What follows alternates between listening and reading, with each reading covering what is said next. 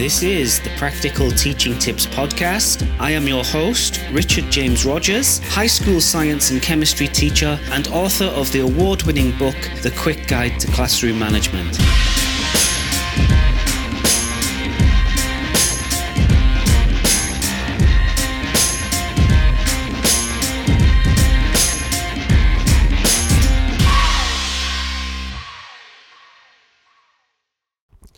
Well, hello, everybody, and um, a very warm welcome to today's episode on the Practical Teaching Tips podcast. I am your host, Richard James Rogers, and today I want to explore perhaps a controversial topic in education, and that is the amount of moaning, complaining, and grumbling that teachers do. Now, I am in my 16th year of teaching I started teaching high school science and um, a little bit of mathematics back in wow 2006, uh, which is when I um, I finished my uh, my PGCE course, and um, I've had a lot of experiences in staff rooms with different members of, of staff, different teachers. Um, I, have obviously um, been in a lot of conversations with teachers over the years, and also now that I'm um, I'm, I'm an award-winning author and I have my my blog for teachers, of course, um, over at richardjamesrogers.com. I get a lot of um, emails. I get a lot of um, exposure to uh, different articles and different opinion pieces and different tweets and all, all kinds of all kinds of grumbles actually and, um, and, and complaints from teachers about how things are going, um, amongst other things. And I think it's about time, to be honest, that teachers started to appreciate just how good things are for them and, and for us, because I'm a teacher as well, of course. Um, we need to start counting our blessings, I think. And we, we don't do this enough as teachers. Um, first and foremost, we get a really huge amount of holidays, which is just a massive, massive perk of the job. It's just amazing. There's no other profession I can think of that provides so many paid holidays. I mean, I, I teach at um, an international school in Bangkok, Thailand. And when you look at the, the yearly calendar, I'm only actually working 180 days out of the year. So I'm actually getting half a year off if you count all the weekends and every day that I'm not teaching in school, which is just amazing. It's it's such an opportunity. And I think a lot of teachers don't don't see it that way. They don't realize that that holiday time is is just such a such a gift and it's so rare. It's so rare in the corporate world. Um, so we've got to be grateful for that. Um, a lot of teachers spend their holidays going on holiday. And do you know what? I, I really don't blame you if you do that. Um, holidays should be holidays. Uh, some teachers, like me, they use their holiday time to get some extra money or um, do some tutoring or write a book like I did back in, in 2015 um, or, or do something else, do some, do some side business or something like that or uh, skill up and, and do some online courses. But um, I think as teachers, we've really got to be so grateful for the time that we have, you know, the free time that we have. Uh, we can do so much with that time. Um, people who work in the corporate sector, they really are not that lucky. Um, I think back to um, a lot of friends who I knew through through my ex here in Thailand. Um, you know, and, and she was working in um, uh, in a bank. You know, going to work, leaving the house at about seven thirty in the morning, eight o'clock, usually earlier than that because of traffic and not finishing until 6 p.m. or later often and getting back home at 8:30 p.m., 9 p.m. and this was normal for her. A good day for her would be if she got home at 5:30 or 6 p.m. And and this was almost every day of the year except for weekends and a, and a few very few annual leave holidays. And I was there, you know. Um, yes, I'd have to leave early in the morning because school would start at seven thirty. but I could be home by 4 p.m. or 4:30 p.m. and I had all these holidays. So we've got to be grateful for that. We've got to start being grateful as teachers. Um, the other thing that I think a lot of um, a lot of teachers complain about is they complain about money, complain that um, you know salaries for teachers are too low. Um, that you know, I saw a tweet just today where a teacher was complaining that other sectors had had a pay rise, whereas teaching hadn't. Uh, you know, we can we can nitpick over the you know the little pay rises or how teachers are paid or what salary we should get and things like that, but at the end of the day, we chose this profession. And if you didn't know what you were going to get paid when you chose this job, then, you know, quite frankly, you should have done your homework a bit better. I mean, when I entered the teaching profession, I knew how much I would get paid. I mean, it's it's pretty transparent. You know, governments make the salary structures of teachers really transparent. Um, when you sign a contract for a new school, it's got your your salary in there, so it's you know it's pretty clear what you're going to get paid. Um, and like I said, there are loads of ways that we can top up the money we get paid. We can become examiners. We can do private tutoring. We can um, we can run camps and we can host camps. Uh, we can we can uh, sell our resources.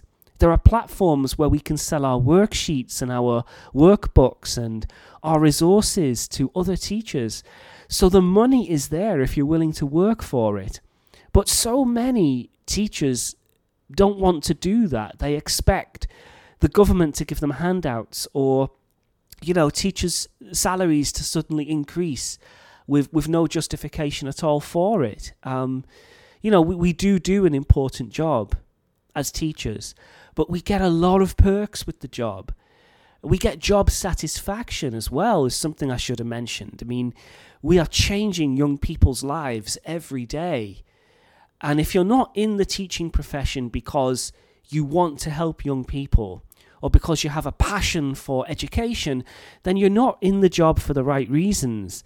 And I do unfortunately know some people, and I have known some people in the past who entered the teaching profession because it was a relatively stable, um, stable profession, not because they actually wanted to be teachers, uh, which I think is just disgraceful. You know, um, you can't really complain if you've um, you know, you've entered a job that's pretty stable, the pay is okay, you get tons of holidays, and you get a lot of job satisfaction, and you get opportunities to make a lot of extra money if you're willing to um, put your heart and soul into that and do the research, and um, and it's not that hard. I mean, that's the thing. I mean. It's it's very easy to do private tutoring, and there's loads of demand for it. And there are websites which will advertise you to professional uh, to to um, to clients who are interested, you know, to students and parents. Becoming an examiner is is pretty easy to do. You know, you you apply to the exam board, and there's usually positions every year that they need to fill. Um, there's resources we can sell. We can sell our resources on platforms like the Times Educational Supplement, and people will buy them. So there's there's lots of ways we can make extra money. And we've got to stop having this mindset of just complaining and moaning all the time. I mean, it's really bizarre to me. Um, a profession that has so many perks, and yet teachers do tend to moan and complain quite a lot, I have to say, um, which is a pity because we really do have it quite good, I think. We really do. So, um, to put hypocrisy to the um, to the wind there. I guess I've had a little bit of rant in this uh, podcast episode. Maybe I've complained a little bit, complaining about complaining. Maybe that's what the title of this uh, of this episode should be: complaining about teacher complaints. Um, but I hope my points are legitimate. You know, I don't mean to offend anyone. I don't mean to. Um, I don't mean to take away from anyone's burden or strife or hardships in teaching, there are sometimes legitimate reasons to complain as a teacher. Um, I've worked in schools before that have been incredibly hostile Um, and they've put these ridiculous demands on teachers. I worked in a school in China once where I had to mark exam papers and write reports and do an exam analysis in 24 hours, and it was crazy. And teachers were staying in school till 4 5 a.m. in the morning, get, going home, having an hour's sleep, and coming back at 7 a.m. I mean, it was it was horrible, horrible, you know, horrific. And there are schools like that in the world. So sometimes it is it is necessary to complain. Um, you may you may work in a school where behaviour is atrocious and the school's behaviour management systems are very prescriptive and you can't have your own creative freedom to use your own style of behavior management. Um, I've worked in a school like that before, and, and you're kind of trapped in this system. Um, I worked in a school where we had a warning system for students, and it was a very, very um, lenient system and very difficult to implement. Um, it was it was called a C system, consequence system, and it went from C1 to C5. And you know, if a student did something small, like a little misdemeanor, they got a first warning. If they repeated it, they got a second warning.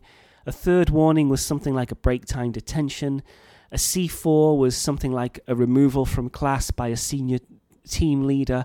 And it was just the most ridiculous system because imagine you have a class of 20 or 30 students and you know you've got one student's been disruptive here another's been disruptive here and you've got to keep track of all these C1, C2, C3, C4s you've given out and it's it's the most ridiculous stupid system going or, or it was at that time and I remember having a conversation with a senior teacher at that school who had been teaching for over 20 years, you know, and he was really experienced. And he said, Do you know what? I've never given a C1, C2 in my life, and I'm not following this stupid system. And he said that, and, and it was a school wide system that they wanted everyone to implement. But it didn't work, um, and it made life more difficult for teachers. So there are oftentimes reasons to complain.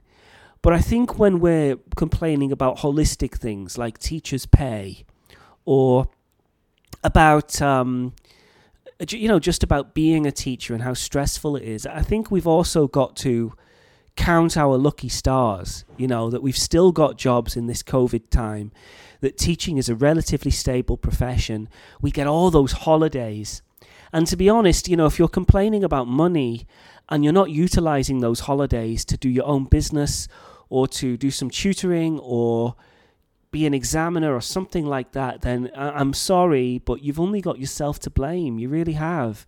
There are opportunities to make extra money um, if you look for them. So, so do that, you know. Um, I will put a link to a blog post in this episode description, which goes through some ways that teachers can make extra money. Um, so I hope that's helpful. And I will also link to perhaps a controversial blog post which matches this episode, um, which is called uh, On Teachers' Complaints or something like that. And I'll put it in the episode description. But I hope that this was an interesting um, episode, everyone. I really just wanted to make the point that we've we've got to start being grateful.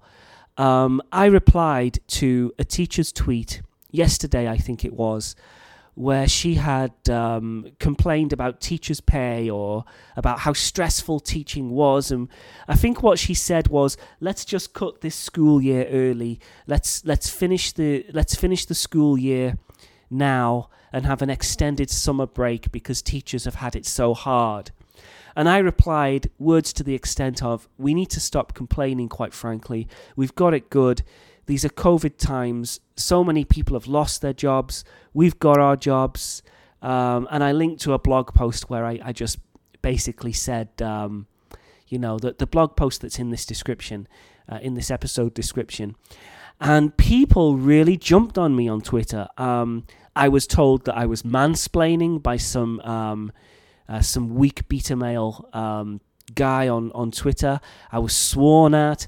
I was um, I was told that I was an idiot, um, just real vehement um, opposition to this idea that we should actually be grateful for what we have as teachers, that we should be grateful for this amazing job we have as teachers, where we get to inspire young people every day. We have meaning in our lives. You know? I mean, come on, let's start looking at this. Let's start being grateful. So many people out there are, you know, they're driving to work in horrendous traffic, they're stuck in a cubicle all day, um, working through the most um, monotonous, boring paperwork you can think of. Uh, they've got these targets to meet as well. They've got these KPI stuff to do. They're on the phone with clients that, you know, a, a lot of people are miserable in their jobs, really miserable. I mean, I, I remember with my ex and um, the kind of pressures she was under at work. You know, the, the, the targets she had to meet and the, the stuff she had to do. And, and she was getting paid about the same as me, and I had a fraction of the pressure that she had, a fraction. And you know, it was it really put things into perspective for me that I'm so lucky to have a good job as a teacher. I'm so so grateful for that. And we've got to be grateful. We really have. And we've we've also got to start promoting the teaching profession. Because when teachers go on Twitter and they start moaning and complaining and not really appreciating what they have, the message that sends to aspiring teachers is don't become a teacher because it's a horrible job. And young people look at Twitter and they think, oh, okay, I'm talented, I'm a professional, I've got a good degree, uh, I'm in university. Um, yeah, I don't want to be a teacher. They're all complaining about it. I'll go into IT or I'll, I'll go into a company, I'll earn more money. Um, and, and they get a distorted, skewed viewpoint of what teaching is. And those talented young people would be great as teachers, bringing that fresh knowledge into the classroom, bringing a new perspective, up to date with current developments, um, probably got a lot of energy, probably got a lot of passion, and they're being turned away from the teaching profession by old, uh, grumbling, moaning, complaining, um, ungrateful educators, to be quite honest, and it needs to stop. It has to stop. We've got to start being grateful for what we have. Okay, well, that's it from me today, everyone. I hope you enjoyed this uh, podcast episode. Uh, do feel free to visit my blog for teachers, which is at richardjamesrogers.com. So it's just my name.com. On there, you'll find hundreds of articles covering a wide variety of um, of different aspects of behavior management, classroom management, all kinds of practical teaching tips there. And do check out my award winning book.